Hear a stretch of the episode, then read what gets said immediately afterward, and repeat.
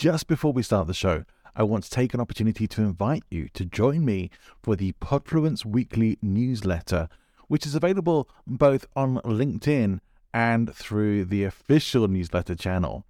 Now, if you are on LinkedIn and it's easier for you to follow there, then please just click on the link in the show notes, which will take you straight to Podfluence on LinkedIn, where you can subscribe for free and get weekly updates on Podfluence articles as well as episodes. If you would like to subscribe to the full newsletter, where you'll get additional materials and as my little incentive to you, my pre podcast guest checklist for you to use when you're appearing on podcast shows so that you can be fully prepared every single time, then please click the link to the official newsletter in the show notes. Hope to see you there. Let's get on with the show. Welcome to Speaking of Influence, the show about public speaking, and presentation skills, and influence and persuasion with your host, John Ball. The Speaking of Influence podcast is published and distributed using Buzzsprout. If you want to get your podcast started today, check out the link in the show notes. Okay, hello, welcome to Speaking of Influence. Now, this is a first for, for the show today because we are actually going live. We've never done that with the Speaking of Influence podcast before, but we thought it would be something that's fun to do. And I'm joined on my very first ever live podcast episode by an incredible speaker, a presenter, and after dinner speaker. He's very entertaining, has a wealth of knowledge and experience in the world of uh, presenting, even on the old telly box. So please welcome to the show, Jeremy Nicholas. Hi, how are you? Fancy doing it live? This is scary, isn't it? Crikey, whose idea was this? You know, it, it is a little bit scary, and yeah, it's it's also kind of a lot of fun. I've done I've been playing with the lives and doing a few shows, and actually, been something I was really terrified of doing before has turned mm. out to be a lot of fun. Uh, mm. And you, you, I guess you don't really know what could happen. Anything could go wrong. Last night, in the middle of a, a online training program that I was doing, the cleaner here tripped the power switch and everything went off. so that must that must have been. Hopefully, we're not going to have anything like that happen to us whilst we're going live today. Yeah, let's hope so. I've always enjoyed live better than recorded because if you do something live, you know they're not going to edit it out. Whereas if, if it's yeah. recorded, someone's going to. So I started in radio, and then when I moved into television, uh, we'd be recording a show, and I'd say something a little bit funny, and they go, "Oh, sorry, um, we didn't know you were going to say that. Could you just do that again?" Because we, you know, perhaps I was holding up something, and they didn't have the close in, and I so and the next time it'd never be quite as good because it wouldn't be as spontaneous. You know, they say, "Oh, but yeah. that's not the script," and I say, "Well, yeah, because I made it up." Oh, but we didn't know you were going to do it. No, I didn't know either. It just came out and so that's why I always love live radio better than than telly because you could you know you have an idea, it comes out your head, comes out your mouth, and that's it. And I, I love I love the spontaneity about it. One one of the things I think is really attractive about podcasting is that you get to listen in on, on people's conversations, and um, it's rare. I mean, other than when I, someone's really sort of fluffed up on uh, on a recording, or, or if it's just gone on way too long and I need to edit it down, I really don't edit my shows. I just kind of cut the beginning mm. where we're sort of like getting started in the end just just so it's like people aren't waiting around and then we just go into it and then i just leave it i try not to edit anything out of it so doing it this way uh, I think when uh, I'm taking a break from recording the show for uh, several months at the start of next year, and when I come back, I think I'm probably going to aim to do all the shows live because I think it's uh, actually a, a, fun way of doing it. So, uh, so this is this was kind of your your influence, uh, your influence on me, Jeremy, that has pushed it pushed the show to going into a live format in the future. Yeah, it was me that suggested it, wasn't it? And, it was uh, you that suggested it. yeah, and I'm, and I'm glad you did. I'm glad you did. It's uh, I, I, think it's a really exciting way to take the show, and potentially even gives the opportunity for anyone who might join us on online who's live to ask questions or, or post comments in the in the comment box as well that I might even show on screen if they're not rude. So yeah, so it's yeah. it's just it's three minutes past 10 o'clock in the morning in london england what time is it in valencia um, it's one hour later in Valencia, although it shouldn't be. We're on the Greenwich Meridian, same as you. But uh, uh, thanks to Franco, uh, who uh, who wanted to appease Hitler and put them put Spain on the same time zone as Germany mm. during the war. Um, and and for some reason, Spain has never changed that back. You know, they've dug up Franco's grave, they've moved his body, but they haven't bothered to change back the time to uh, to put us back where we should be. I find that a bit strange. Yeah, you know, the more I hear about Franco, the less I like him. You know, I'd heard all that. now, on top of all of those bad things he did, he's messed up your time as well. I mean, that that's me and Franco through, unfortunately. I, I know. I thought he was so warm and cuddly before, and uh, it changed my mind completely. Uh, so, J- Jeremy, for for our audience, t- tell us a little bit more about uh, what what you do, like some of your experience and and what it is you do professionally now. Yeah, tell us who you are, Jeremy. What the heck do you want? Who is this man? Um, so I started as um, a BBC news broadcaster in radio, doing news bulletins and reporting, and then I moved into sport, and then light entertainment, and then back to news, but with a bit of a light entertainment twist because I would do the funny story at the end of the news bulletin. So you you know, when you're watching the news, I don't know if it's the same in Spain, but or in the I think most parts of the world, you have the serious news, the murder, the politics, and the crime, and then you'll perhaps have some weather and some sport, and then at the end there'll be a funny story about a duck that goes to the pub and has a beer or something. So I would do that one. That would be my. It's called an and finally story. Right. Um, so that's that's kind of my background, and then I started because I was the guy off the radio. I started being asked to compare conferences, and then I realised that actually, certainly in the UK, lots of speakers at conferences are very very boring and they're just you know just send you to sleep and i thought there has oh, to yes. be a better doing this. And so one time, uh, I think this would be about 20 years ago now, I was at this conference and I'd been paid to host a three day event. They've got people from all over the world to come to the UK for this event and the the chief exec of the organization was just so boring. He droned on for an hour. And at the end after we were having the sort of feedback i said you know your presentation. Would you like me to make that a bit more interesting for you? And he could have been absolutely furious but actually he said yes please because no one else has ever told me it was boring. And he became my first client. And since then what i do is i help people be less boring. But I tend not to use the word hmm. boring in marketing because it puts people off. But you know, make the what the phrase I use is make you more entertaining and engaging. And then alongside right. that, I've done stand up comedy and I've still uh, written funny stuff for radio and TV. And I do a lot of after dinner speaking. Now, I, have seen um, from from your website, I've seen some of the stuff that you do in presentations, mm. and you're definitely an entertaining and, and engaging and very loved presenter. Like people love watching and, and listening to you. And uh, and and having seen you have a podcast as well, yeah, and uh, and having seen some of that as well, that's really entertaining too. Uh, what mm. what is your podcast called? Uh, so I do a, a, YouTube show called The After Dinner Show. And I did that uh, in lockdown just because a lot of my time work is in the evenings, going to dinners, eating a lot of chicken dinners and entertaining people from banks and organizations and things. And of course, they all got scrapped. They all got cancelled. There were no dinners. So I thought the only way I can have dinners is to start cooking my own. And so I made up the show called The After Dinner Show. And I got all the after dinner speakers and uh, any keynote speakers that I thought were a bit entertaining I'd have three on each show, so it'd be a perfect little Zoom window of four. And the idea was they had to tell a true story, they had to tell it live, and it had to be from personal experience. And and that was it really. And um, yeah, we do that once. I, I, used to do it once a week. I just do it once a month now because you know work's beginning to pick up. But uh, I don't know about you. If I if I think of something funny during the day and I haven't got an outlet for it, it just feels like it's going to erupt, like a spot coming out of my skin. And so in the times when I've been between radio shows or I haven't been writing for a magazine or something, I think I, will just have to ring someone up and say, I've just thought of this. I just need to tell someone. And that's really what the, the point of the, the after dinner show is just to get some of these things out. Mm. Yeah, and uh, unlike yourself, I'm not a, I'm not a comedian. Although I, I try to be funny and, and I love making people laugh.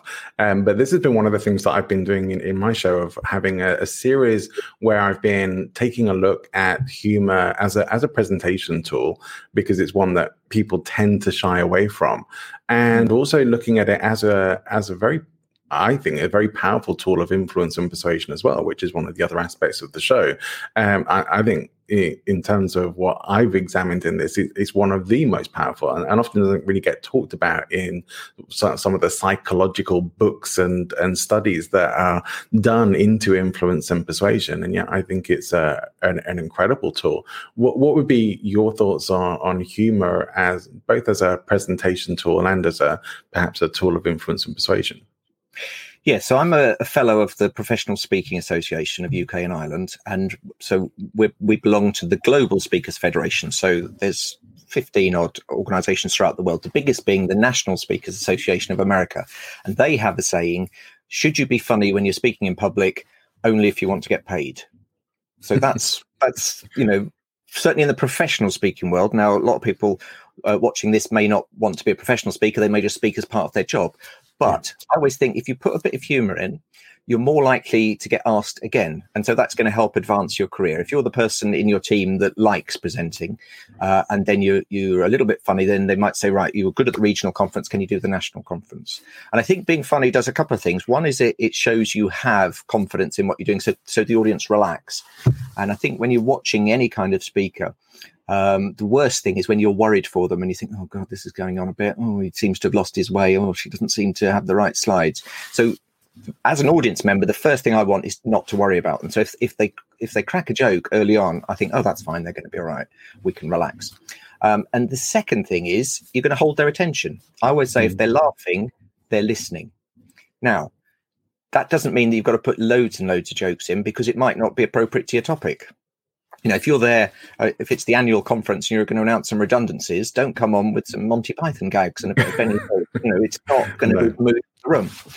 But um, I think even in adversity, you know, with the with the pandemic at the moment, some of the best lines I've seen at, at virtual events have been to do with coronavirus. You know, but but sensitively dealt with. Don't dwell on the deaths, but dwell on the nuisance of wearing a mask and your glasses steaming up, or you know the things you used to be able to do, the things you're looking forward to do. So it's it's just always a question of um, you know, being sensitive with it and, and not going too mad on it. Right. Well, it, it looks to me like John's gone and I'm still here. So why don't I tell you a story while he's away? Um, so I interviewed this vampire. Uh, and it was Christopher Lee. So he obviously wasn't a real vampire. He was the actor Christopher Lee. Now, what would you say Christopher Lee's most famous role in movies is? Dracula. Yeah, he was Dracula in about 15 different films. And so he came into my, I was doing the afternoon show uh, on BBC Radio London and he came in and he was in the studio and he wanted to talk about his new film which was police academy mission to moscow you know very prestigious movie. And so obviously he wanted to give that a bit of a plug. And i'm uh, wanting to ask him about dracula because i was a horror film fan. My producer was a horror film fan and uh, we had loads of dracula questions prepared. But every time i asked christopher lee the actor about dracula uh, he, he just wanted to talk about Police Academy mission to Moscow. You know, bearing in mind he he was in some fantastic films. He was in The Wicker Man. He was in Lord of the Rings. He was the Dark Lord in Lord of the Rings. Uh, he's in Star Wars, um, some of the later ones, and so he just wanted to talk about his latest film. He did not want to talk about all his old films, and especially didn't want to talk about Dracula because he didn't want to be pigeonholed as just a vampire. So I started uh, asking him loads of questions about Dracula, and every time he just rolled his eyes and he said, oh, "I don't really want to talk about Dracula. I mean, I'm I'm an actor, not not just a Dracula." And I said, "Yeah, but I think you're best known for being Dracula, aren't you?" And he said, "No, I'm best known for being an actor." Of which one role is Dracula. And I said, Yeah, but you played that role in 15 films. And he wasn't happy. Uh, so he kept steering it back to Mission to Moscow. I kept steering it back to Dracula. And eventually it was getting a little bit uncomfortable. And the, I noticed the producer over, so the producer's in another room over there behind a glass screen. And uh, the producer starts typing up little notes saying, um, ask him more about Dracula. It's funny when he gets angry. Now, bear in mind, he's safe because he's in another room. Uh, oh, hello, John. You're back. Hello, I'm back. Yes, so somebody knocked out the internet connection, which is which is always okay. fun during a during a presentation. So where where are we at, Jerry? I think you were keeping people entertained there for us. Yeah, so I was just doing a story um, about the time I interviewed Christopher Lee, the actor. Oh no, right. So I'm interviewing Christopher Lee, the actor. This is a few years ago because he's dead now, and he didn't want to talk about being Dracula, even though he played Dracula in 15 movies. He wanted to talk about his new film, which was Police Academy Mission to Moscow, you know, which obviously a very prestigious movie. He wanted to give it the credit it deserved. And I kept asking him about being a vampire. And so the like as I kept steering it back to vampires and he was getting really, really angry, the producer wrote on the screen, he's he's through the glass in another room, ask him more about Dracula. It's funny when he gets angry. Now, bear in mind, he was safe in his little room. I was in with the vampire. I didn't have any crucifix or garlic or anything. He was safe through there. So I, we did go back to uh, Police Academy, and then the producers started writing up. People are now ringing in saying it's really funny when you make him angry. Keep asking him about Dracula. So I did, and we did that, and it was very uncomfortable. And we got the end of the interview, and I was really relieved to have survived. And at the end, I got up and went to shake hands with him and went round his side of the desk in the BBC studios. And I noticed to my horror that by accident, a second screen had been left switched on round his side. And he'd seen all of that stuff saying, ask him more about Dracula. It's funny when he gets angry. and he'd seen it all and he'd kept calm. But I did not sleep a wink that night because I just thought he's going to come for me in the night. Um, but, so I kept my window bolted. I had a steak by the bed um, because I get hungry when I'm scared, and because um, I know he is dead, isn't he? But you never really know with that sort if they're going to come back. Right. Yeah. There, there's. Uh, I've seen those Hammer horror films, and uh, he, he, always seems to come back somehow. Yeah. Yeah. So, so yeah, you may you, you probably should never rest easy. He might never, grant you the. Uh, yeah, he might grant you eternal life. yeah, I mean, London's scared of coronavirus. I'm still more scared of Christopher Lee coming back and biting me in the neck because of a bad interview I did about 20 years ago.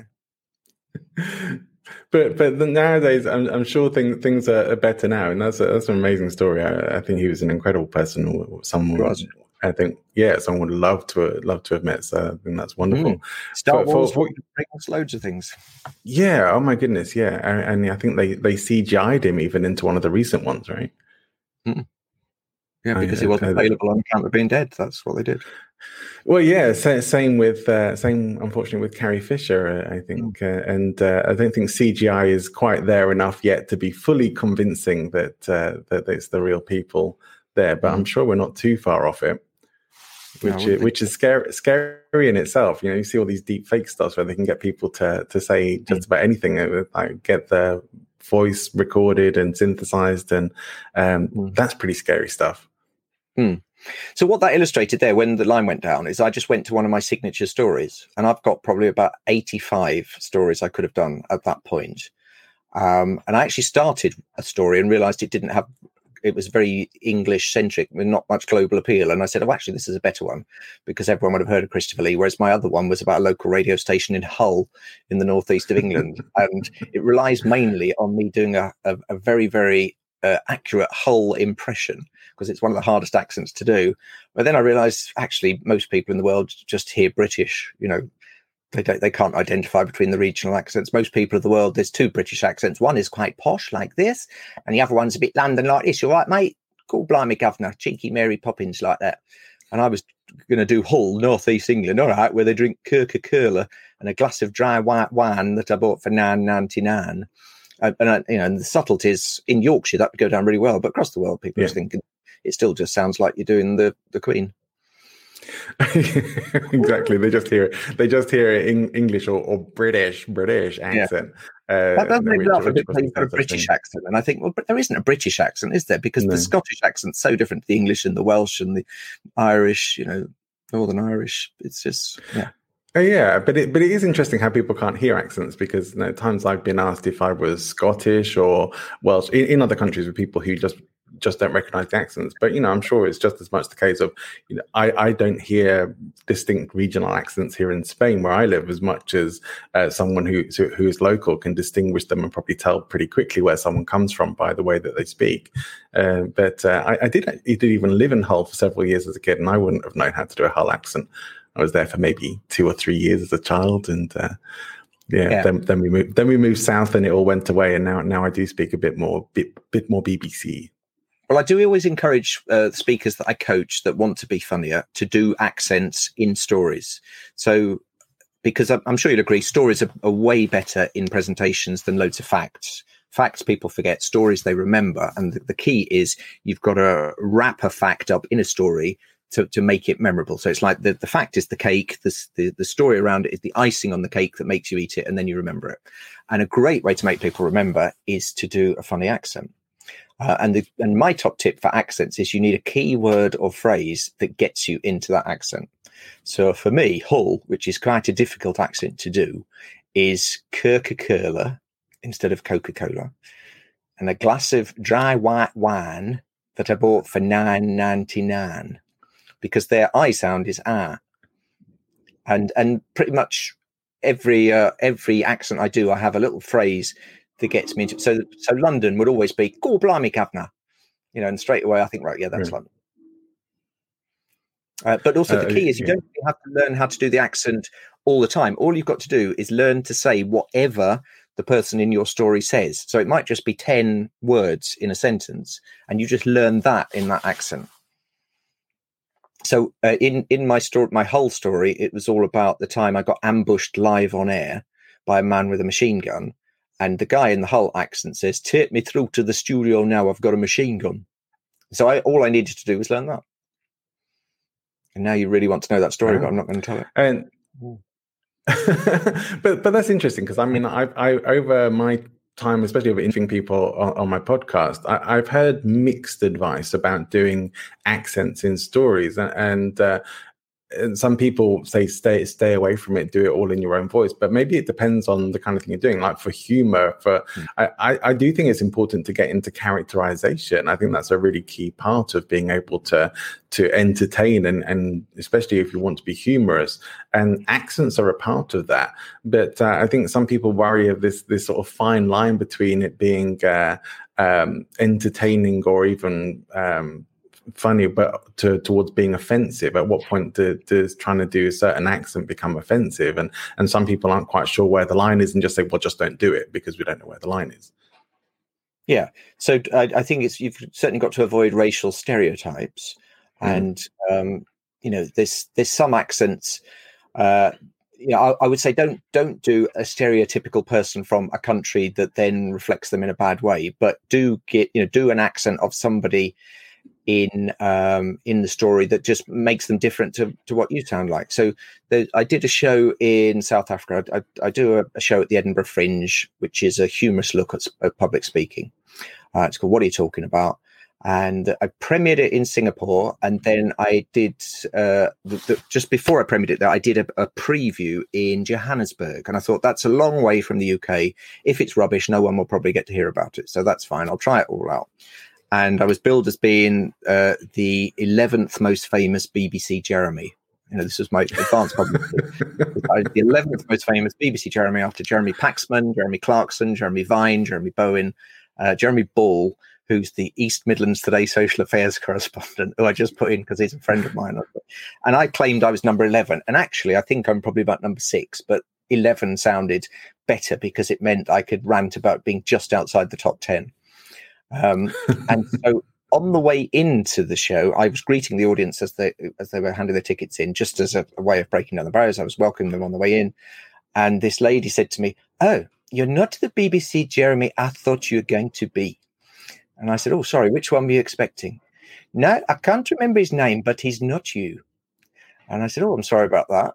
Uh, how do you know he's not me?" And she went, "No, I know what he looks like, and he's tall and good looking." And so that was nice, wasn't it? So then, of course, yeah, when I got charming. on stage, straight away, I had to mention that. And I say, I'm really sorry you've got the short, ugly one. Um, and then uh, in the Edinburgh show itself, I thought I want to do that story about the preview and the South African lady who said, You're not the BBC Jeremy I thought you were going to be. But one of my other stories also has a South African accent in, which was about the time I was presenting on how to use humor in business uh, in 2010 at Emperor's Palace in Johannesburg. And I split my trousers just before I went on and mm-hmm. the the whole kerfuffle about this. And then I eventually told the audience what happened. And at the end, I said, "Are there any questions?" And this big Afrikaner guy stood up and said, "Now tell me this: Do you always wear those trousers for this talk?" Like I packed a pair of comedy trousers. And then I thought, well, it seems a bit of a shame to have two South African accents in it. So in the Edinburgh show, I made the woman Welsh. And I said that okay. it took place in Cardiff. And she said, Oh, you're not the BBC Jeremy I thought you were going to be and that's fine. It, you know, I don't feel like I've lied. It still works. And does that, does anyone think? Really, I, I heard an earlier version, and it was in Johannesburg. Yeah, it was. But I just thought, show your full range, Jeremy. I mean, how many people can do South African and Welsh? Yay! You're bound to get an. It's going to be worth another extra star on your review.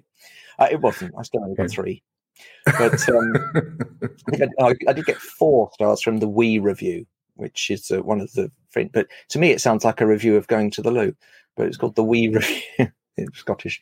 Wee means little in Scottish. Yeah, I think I think there are some websites that, that actually do that as well. Those kinds of things. But mm. uh, let's not let's not go there. But uh, what you so you doing show in Edinburgh that that's a pretty major thing. Um, I think for anyone mm. who does that, is it is not a little bit terrifying at first before you before you actually go out there and do it.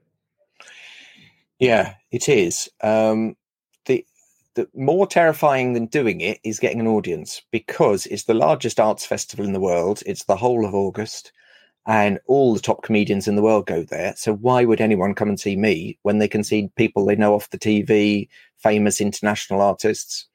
Uh, so I always try and make my show. It's about speaking and communication, and incidentally, it's funny rather than it'll be the funniest show you'll ever see. Because, for example, I never swear, and you know most comedians would swear, and so yeah. uh, people would expect that, and and they've almost get they get so desensitized that if you don't put a swear word in on the punchline, they don't even know it's a punchline because oh, it can't be because he didn't use the f word.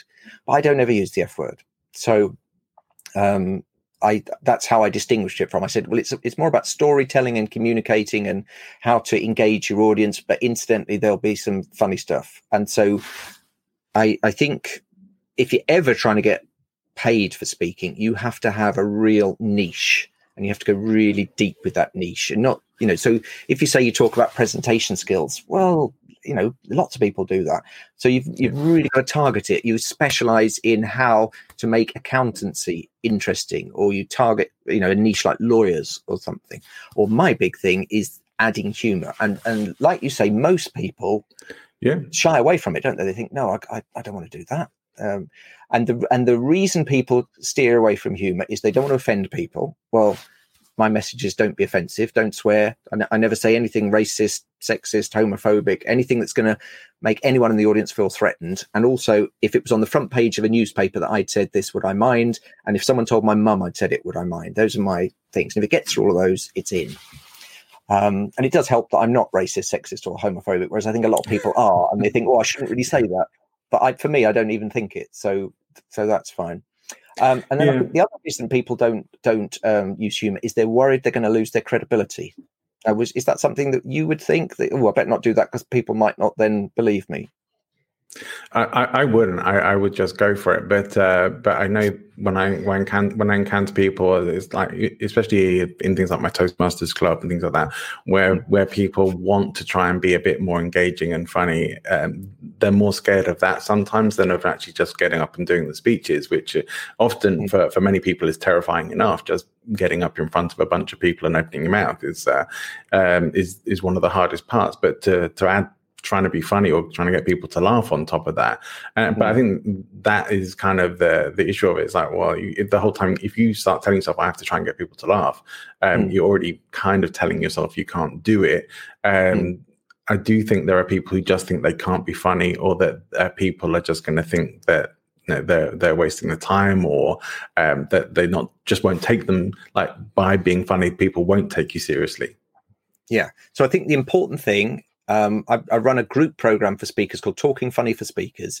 And the whole message of that group, we have an online call once a week, and they they're always trying to be out and out comedians at the start. And by the end, they've got the hang of it. No, you, you're still being a speaker. It is, I talk about that icing on the cake. It's just the icing on the cake. It, you, your main message is not to get laughs. Your main message is how to be more creative in workshops or whatever your talk is about and then all the all the humor stuff is is to keep them interested. It's just little bits to keep them hanging on. And um, so this we, we start off by saying uh, jokes are a bad idea stories are a good idea. Because if i do a joke if i say here's a funny thing instantly it puts pressure on you because you think well maybe i don't find it funny. Uh, then you might think well maybe i'm not i don't get it. Um, and or you might have heard it before. So instantly, there's loads of pressure being put on you as soon as I say, "Here's the funny thing." Whereas if I just do my normal stuff and then just do a quirky line at the end of it, if you get it, then you'll love it. If you don't, you don't, you don't know that you've missed anything. Whereas if you do da da da da da, a man walks into a pub da da da da da da da da, and people do this kind of jazz hands da da. Well, if, if anyone does that, I just think, what, what are you doing that for? So so don't look as though you're trying too hard. Look as though it just effortlessly something has occurred to you. And that's what I'll I'll do with ad lib lines. I'll do them as though they've just occurred to me, even if they haven't. Even if I ad libbed them three years ago, but it got a good reaction, I'll store it away and do it again. Now, a lot of my stuff actually is stream of consciousness stuff that just comes while I'm talking. but just in case it isn't, I've always got some backup things like that. But particularly, I find with English speaking audiences across the world, if you look like you're trying too hard and you look like you're steering them towards a carefully crafted, scripted, funny line, they almost fold their arms and think, oh, and, it, and you, instead of getting a laugh, you get a groan.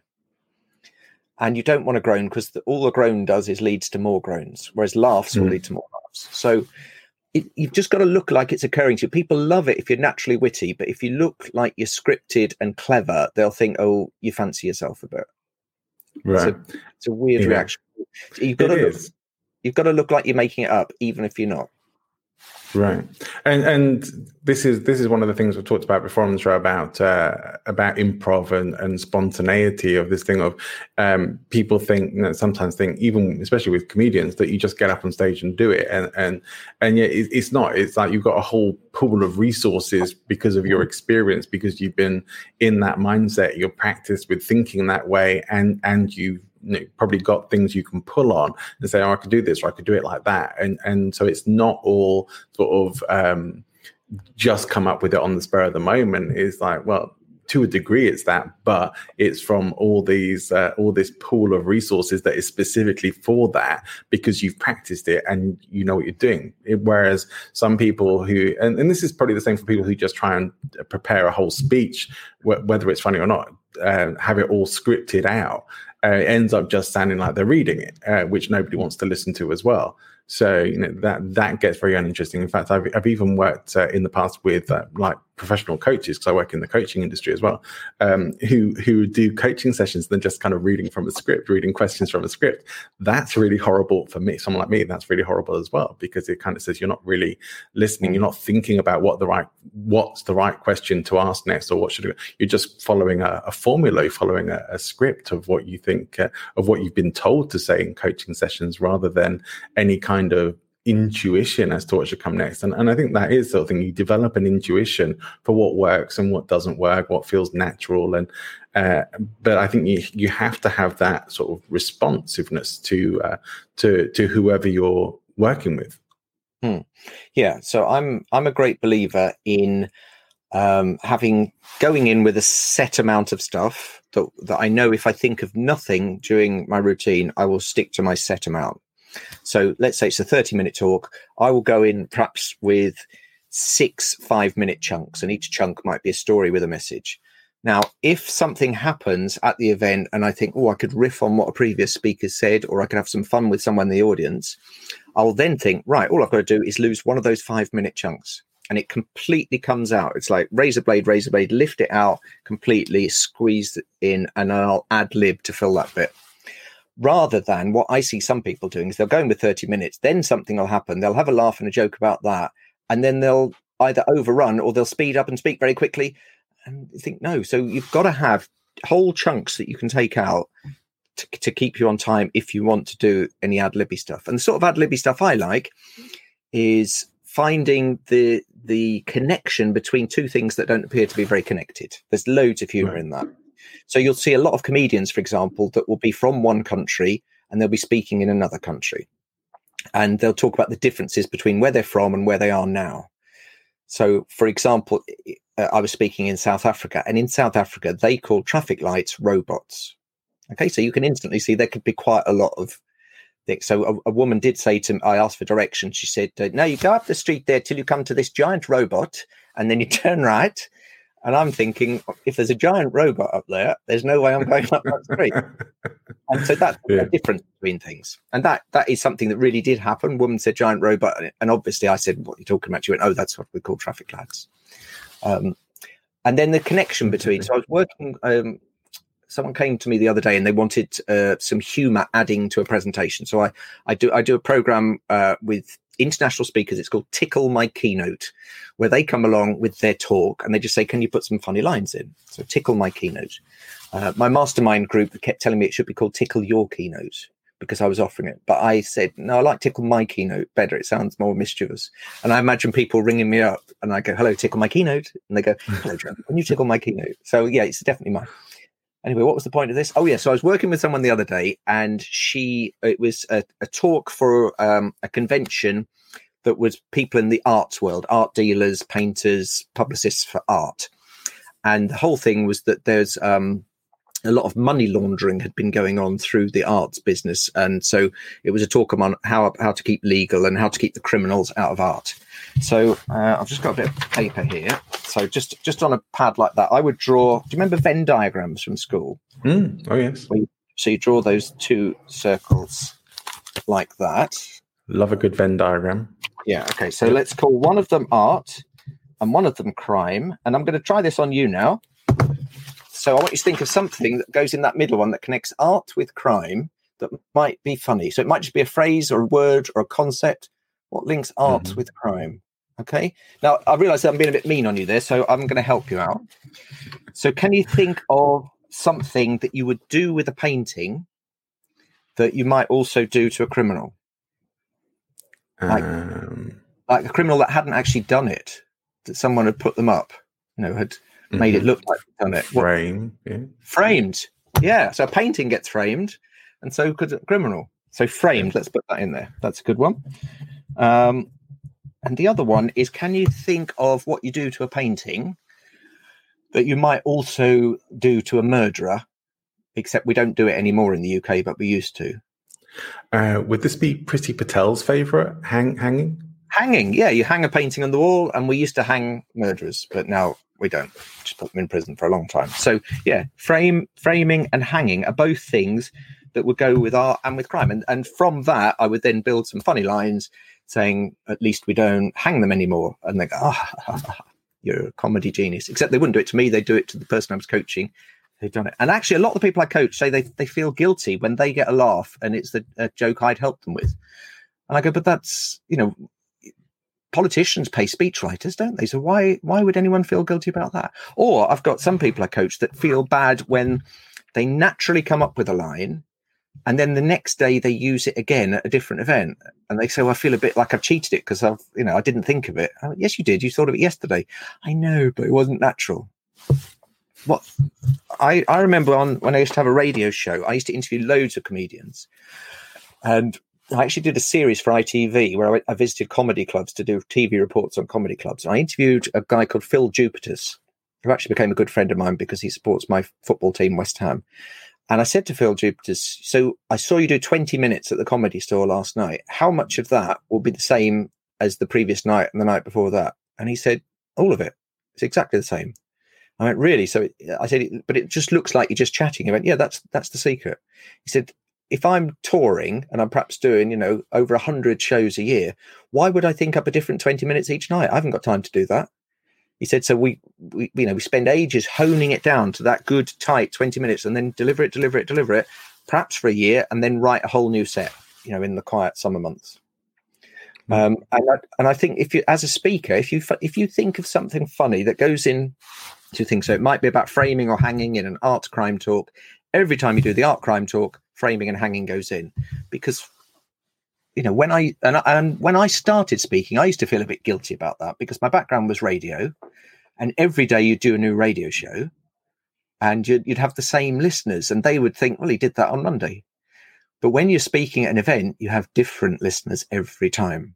So your best bits do them again and again and again. And as speakers, we always want to do our new exciting stuff that we just thought of, and the stuff that we've been doing for years, we're not excited by. But you know, if you went to see Queen in concert at Wembley Stadium and they didn't do Bohemian Rhapsody and We Will Rock You and We Are the Champions, they just did stuff off their new album, you'd be disappointed, wouldn't you?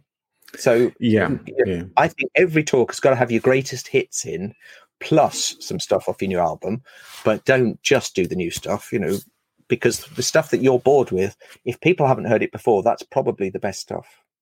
Yeah, it's really important to to understand that as well. I think if you if you never if you only ever do new material, if, and whether it's speaker, comedian, or whatever, if you only ever do new stuff, you're never really going to have polished material.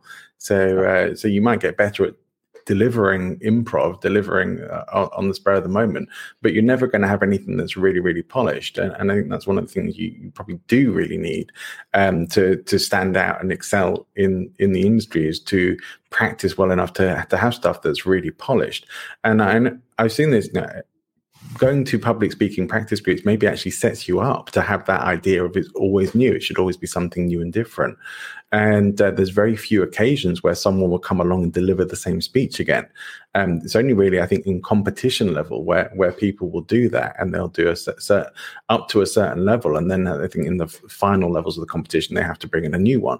But um, when I've seen uh, people in my own in my own speaking club practice their speeches and deliver them several times, you actually do see qualitative levels of improvement in in how they deliver it. That it to a point where after time it almost feels like a different speech to the first one, even though it's the same material, it's the same content. It's hmm. well practiced enough to be delivered more effortlessly, more, much more naturally. It flows better, and not having to take those moments to think about what you're supposed to be saying next or anything like that. Um, so I think that that's a, a really powerful point. You know, if, if, this is a one of the tools they use in in the um, music industry to, to, introduce new songs that they want to be hits. They'll play them in between some of the most popular songs, something you're already very familiar with, and so that it doesn't feel like it's such a, a new thing for you. It's got placed in in the middle of all this familiarity, and that that is like. Well, very unlikely to notice that unless you know that that's a strategy that gets used. But you know, he's suggesting something similar when it comes to speaking, right? Yes, I, I think so. Um, and I've I've been to speaking clubs. I used to go to the Toastmasters in Twickenham in southwest London, where I live, and um, I enjoyed the humorous speaking contests. But there was there seemed to be very much a structure and a formula and a right and a wrong way of doing it. And I always think break out from all of that. Um, I would often in the in the feedback sessions they go oh yeah this, you, you, do this wrong and you do that wrong. And then at the end of the night i'd win best speaker. And i'd think okay so i think you have to break the rules. And if you think of in comedy someone like steve martin who does it every it does it his structure's brilliant he does everything by the book and he's he's very widely regarded. But someone like robin williams who's just a was just a wild card who just did it off the top of his head was much more likable and lovable and funnier because he was spontaneous and you didn't know where he was going. So I, I do think it's good to to learn all those rules that the speaking clubs teach you, and then to completely disregard them and go your own way. Um, and and if you are in a contest, uh, people might go, well, "Yeah, they've actually done it," but but uh, it's almost like on the judges' scorecard, they wouldn't get as many points. But if it, it's what is it like? It's like in ice dancing, Dean ice dancing at the Olympics, where there's one where it's like technical, and so you wouldn't score very highly on that, but like star quality, you'd score very high. Artistic yeah. interpretation, something like that. So I, I yeah. do think learn all the rules, but then don't be afraid to break every single one of them. Because the rules are great and it gives you a great structure, all that Toastmaster stuff, great structure. But then why would you want to live in a structure? You know, because particularly if I'm speaking at a conference, I want to be different to everybody else. And if everyone's learned the same way, then uh, I I don't get much better with practice. But what I think I am better at is being able to be slightly different. And so that's I think that's what I encourage humorous people to do, be slightly different. But the big thing with speaking and humor is you have to keep your status. You have to make sure that you're a wit, high status, not a clown, low status. And the difference being that you laugh with a wit and you laugh at right. a clown. And that's, you know, you don't, if you, if you clown about, um, you know, and you do funny faces and voices and fall about and swear, people will laugh, but they'll be laughing at you.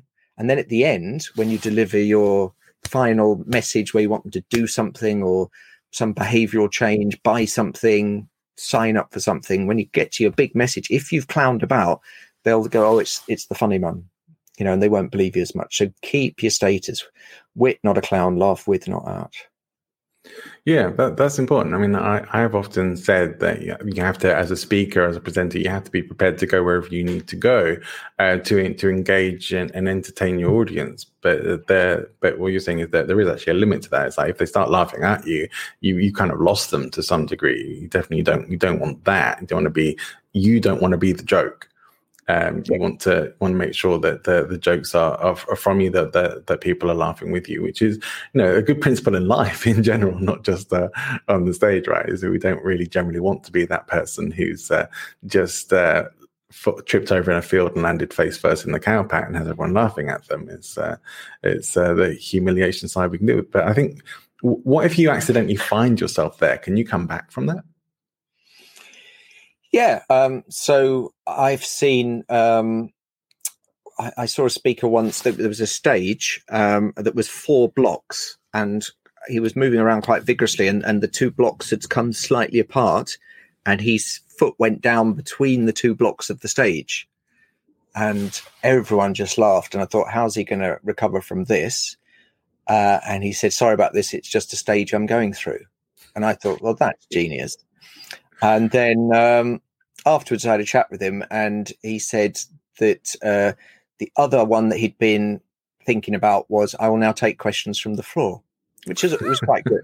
and I thought that's you know that, that's impressive when uh, you can do that. So don't be afraid to laugh at yourself. I mean, I'm if ever I'm in trouble, and when I mean in trouble, it means I'm not getting the laughs I think I should have. Then I will be self-deprecating one of my clients I'm working at the moment keeps saying self-depreciating, and he, and it's got to the point where I should have said it early on in in the coaching, and, and now now you've left it too late. I can't, I can't correct you now because you've been saying it for quite a few weeks. Self-deprecating um, is a guaranteed way to get a laugh at yourself. So, for example, if I'm speaking in America or Germany, I don't want to make jokes about Americans or Germans because right. they'll hate me so uh, if I'm in Germany, I'll say, "Oh, in London we do this," and talk about the ridiculous things that we do in London, and they will laugh because they go, "Ha ha!" In London, they are so silly. And also, he seems like quite a nice bloke because he can joke about himself. Uh, my German's not quite as good as my South African Welsh, but um, do you see the point? If you don't, you don't want to be attacking people because then they're, like, "Oh, mm. who needs to come over here?" Having a go.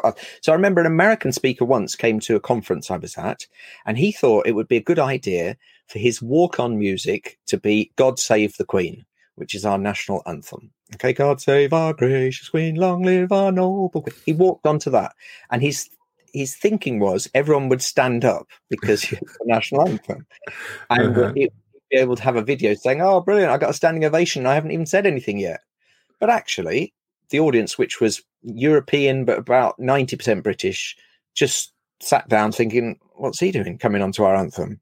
You can't do that, mate. That's our tune, you know. And so everyone just folded their arms and waited. How dare you? and he got a little bit flustered, and then he started talking about how he loved the royal family, and in fact, he really fancied Princess Kate.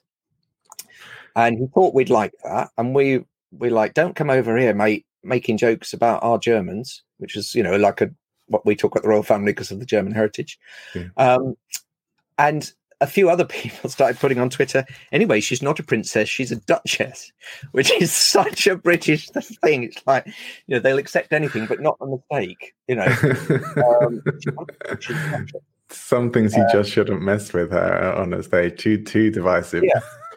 And that is tuning in to uh, the sense of humor of wherever you are. So don't look as though, you know, people in the UK will make jokes about the royal family all the time because we feel like we've paid our taxes for them. We can joke about them, and also, you know, I love the Queen, but I'd always make a joke about it because that's what we do. Uh, yeah. But what we don't want is an outsider coming to have a go at our Queen. Then it's like, oh no, no, we're allowed to do it, but you're not. Yeah, you get a very uh, us and them kind of thing. So you, you have to get on side with your audience. Uh, uh, you're, you, it was reminding me when you're talking about a, a, speaker. I remember one time an American speaker who came to, to present in the UK when, when I was still based there doing event work and stuff, and uh, started off his speech to a large auditorium of people saying, uh, "I want to start with a prayer to God." everyone was no, over half the room just walked out right then and there. It's like, yeah, that maybe wasn't a good way to start. Like that's a, a really good way to misjudge your audience. But uh, in the in the US, I don't think anyone would bat an eyelid if somebody wanted to start. Uh, so it was like a personal development seminar. If someone wanted to start like that, you you would assume that most most of the people have some sort of God belief. But in in a, a UK event, didn't go down didn't go down very well at all. You really have to know your audience and get on side with them. Mm. Yeah, no, you do. You have to really that uh, you have to research. The biggest thing I think beforehand is researching who your audience are, what they know, what they need to know, and also what what works with them and what you tr- must definitely avoid. You know, I speak a lot in the Middle East, and there's things that I'd say in the UK I definitely wouldn't say in the Middle East. Sure. And and I I like you with the the Christianity thing with American speakers, it's they they just think it's fine. Even when I've said to some of them, I, I don't think you should do that in the UK. Oh no, it's fine. We do it all the time back home. Yeah, I just wouldn't do it in the UK. But they'll they'll still feel like it's not up to you, Jeremy, to d- decide about my God. So they'll do it, and it will die, and they'll go, oh, "Yeah, I shouldn't have done that." You know, well, so that's why whenever I go to a, a country I'm not familiar with, I'll say to people, "Is there anything I should know about here?" you know, and it might just be something like hand gestures that might mean something completely different in in a country like like for example in Japan, you know, the, the, you you bow your head when you you greet someone like that. Yeah. But I see a lot of um, people uh, when this greeting Japanese people instead of bowing their head like that, they'll kind of go down like that, but still look up at them with their eyes, which is you know you have to the whole point is showing you're lowering your eyes not it's not nothing to do with your head if your eyes go up like that well then you know, so just yes. the cultural you you have to be aware of. There was there was one American speaker that I did take the Mickey out of once on stage because of something he'd said, and he he said to me in front of the audience, Jeremy, I think you're in danger of being a little bit patronizing. And I said, Oh, we say patronizing? Which didn't happen. you do know that means talking down to people. yeah, there are some good ways to handle that. Yeah, um, it's all, all important things. Now, people who want to be a bit funny in their presentations, is, is there anyone who maybe should avoid it? Who maybe is like, again, this isn't going to work for you. Yeah, well, if if you're not funny at all, and in your real life no one has ever laughed at anything you said, then probably don't do it. But how many people is that? You know, most people will get a smile at something. So I think try it. If it's not for you, then don't don't do it. I I like to give people a toolbox of things that can make them better speakers, and one of the tools is like a rapier wit. Think of it as like that. Right, try that. Oh yeah, you you you need to use that a lot. And somebody else will say you, you could use it a bit. You could use it sparingly. You don't touch it because you're going to cut your fingers on that rapier wit. So, but I'd say there's only about ten percent of people that that should completely avoid humor. It's the same way with an audience. I always think there's 10% of an audience that will laugh freely at anything and 10% that won't laugh at anything at all. And it's the other 80% in the middle you've got to persuade. Right. Um, some people laugh really easily. Now, the 80% in the middle, they maybe 40% of them will laugh if somebody else laughs, but someone else needs to start it. It's like a snowball that needs to start rolling down the hill. Uh, and I'm probably in that 40% that will laugh, but only if somebody else has laughed first. I don't want to be the first one to laugh. So they're like little, it's like a barbecue. If you think they're little firelighters, they're, they're the 10% of easy laughers. And as soon as they catch light, then the, then the coals around them will catch fire. And that's why you want your audience close in, it, sitting next to each other. You don't want them spread around on big tables in a massive room and they're all at the back because it'd be like a barbecue where the coals have been spread out too early and the heat disappears and you need heat. And that's why you need a low ceiling, comedy clubs, low ceilings, dark, bright lights on the stage so that it's really focused. Trying to do comedy outdoors, you know, in an open air festival, all of the sound goes up like that rather than going sideways and infecting your neighbors. And then you've got the other 40% that will only ever smile, probably, and then 10% won't laugh at all. And so, ideally, I want if I've got an audience of hundred, then I want a couple in the front row that are going to laugh and, and spread. You know, the obviously you don't know who they are, but as yeah. soon as somebody in your audience laughs, focus more stuff on them, and it's a bit like throwing paraffin on the flame, getting that ignited. Good, that bit's good, doing over there. Now there's someone over there laugh. Focus a bit over there at them, and then someone over there. Focus that on that, and then you've got these little flames, and gradually the whole thing will catch light. Apart from the ten percent who will always sit there you know, going, well, I, I know something funny is going on. I don't quite get it, but everyone else is laughing, so I'll just smile. Yeah, I, was, I must admit, I've never really considered the sort of potential effects of uh, of the environment that you deliver humor in, or the, logistics of delivery in, in terms of how funny it makes things. Uh, hmm. But yeah, it's uh, it makes sense that that would be important. It's a, it's a great thing to consider, uh, which which is why why I like to have conversations with people like yourself who have expertise in these areas and great experience to share. And uh, so you've already mentioned that you you teach a lot of this to people. You help people with their presentations. You help people to be uh, funnier with their with their own delivery. And mm. so, if the, there's anyone watching this live or the replay, I don't think I don't think we've got anyone live at the moment. But if uh, if there's anyone watching the replay uh, who wants to find out more about how they can come and work with you and and mm. um, be funnier in their presentations, how can they do that?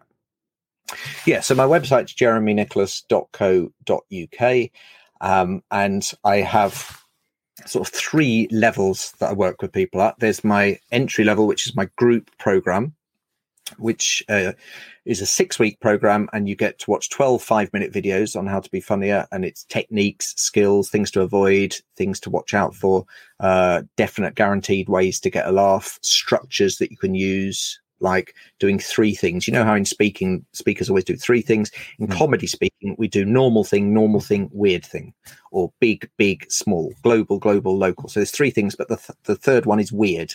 And it sets up that pattern like three people going to a pub and one does something, second one does something similar, third one does something completely different. So set up, reinforce, subvert that so that's one st- five minute video will be on that and there's 12 of those with little structures for guaranteed laughs.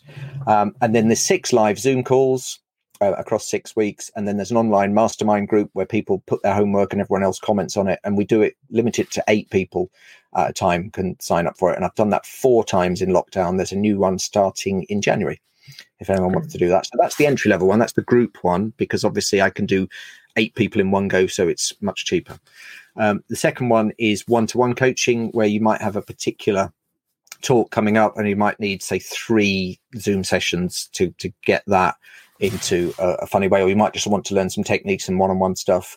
Uh, so I've done that a lot with people that have got a best man speech or father of the bride speech or a bride right. speech or mother of whatever.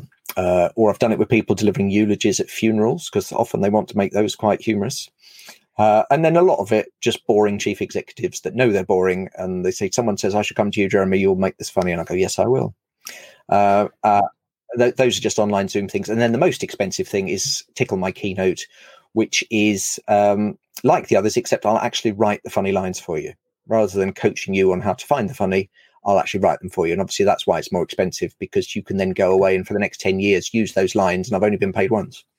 Yeah. Um, so, yeah, don't, so. Jeremy, jeremynicholas.co.uk. Don't go to jeremynicholas.com because that's an actor. Uh, so you, and you probably won't get the same the same level of uh, quality on your help with your speeches if you go no, to no. the dot com instead of the dot co.uk. So no. should definitely definitely come and work with you. And I like that you've built in your residuals to your highest ticket item. It makes a lot of sense. Yeah. Well, I've I've I've I've been to so many speaking events over the years that I know all the tricks. Like you've got to have three levels, and the the premium one's got to be so expensive that everyone actually goes for the second one. But if you didn't have the third one, they'd always go for the first one.